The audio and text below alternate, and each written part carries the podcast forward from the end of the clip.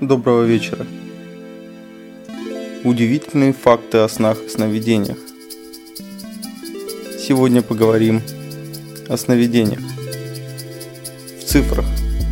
Исходя из суточной продолжительности рекомендуемого сна, 6-8 часов сон составляет практически 30%. Используя среднюю продолжительность жизни, приходим к выводу о том, что в среднем мы спим от 15 до 22 лет – что соответствует 50 годам и 75 соответственно. Давайте поговорим о продолжительности сновидений. Здесь не будем углубляться в структуру сна.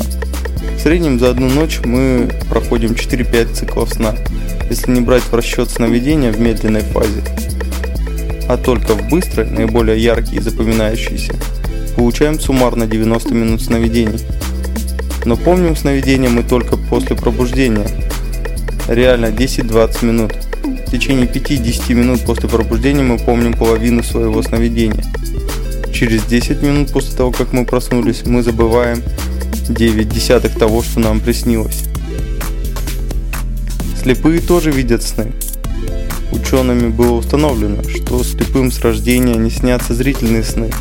Их сны основаны только на тактильных ощущениях, эмоциях, запахах, звуках.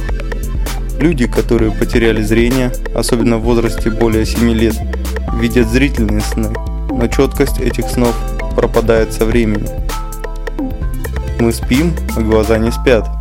REM-сон – быстрое движение глаз от английского uh, Rapid Eye Movement – характеризуется не только повышением частоты сердечных сокращений, мозговой активностью, но и быстрым движением глаз – Цветные сны не для всех.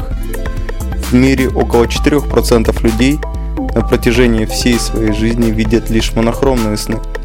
Доля их постепенно уменьшается. Ученые считают, что это связано с появлением цветных телевизоров.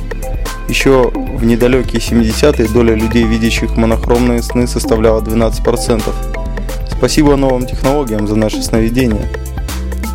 Приведенные выше данные берутся в расчете для молодого населения. Возраст влияет на монохромность изображения. При переходе за 50-летие доля монохромных снов увеличивается до 17%. Так что цените свое время и свой возраст. Сны после никотина. Более насыщенные и реалистичные сны снятся тем, кто бросил курить. Причина на сегодняшний момент является загадкой, но факт остается фактом. К тому же эти люди чаще видят себя курящими во сне. Данный факт не является призывом к курению.